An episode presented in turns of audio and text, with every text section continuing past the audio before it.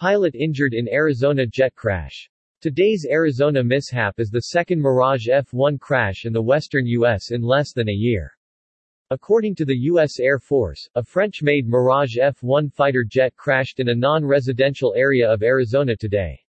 Local police, firefighters as well as explosive ordnance disposal experts responded to the scene of the crash, suggesting that the fighter may have been armed. The French-built fighter and attack plane designed by Dassault Aviation was owned by the Virginia-based government contractor Airborne Tactical Advantage Company ATAC.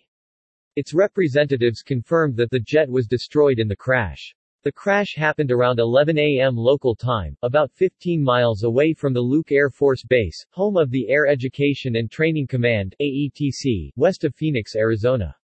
The plane's pilot, a private military contractor, suffered minor injuries while ejecting from the aircraft as it went down.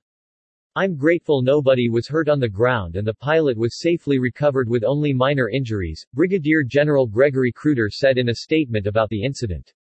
The Mirage F-1 fighter jet was retired from French service in 2014, but some U.S. military contractors use it for the rule of the aggressor squadron opponent to U.S. Air Force pilots in training exercises.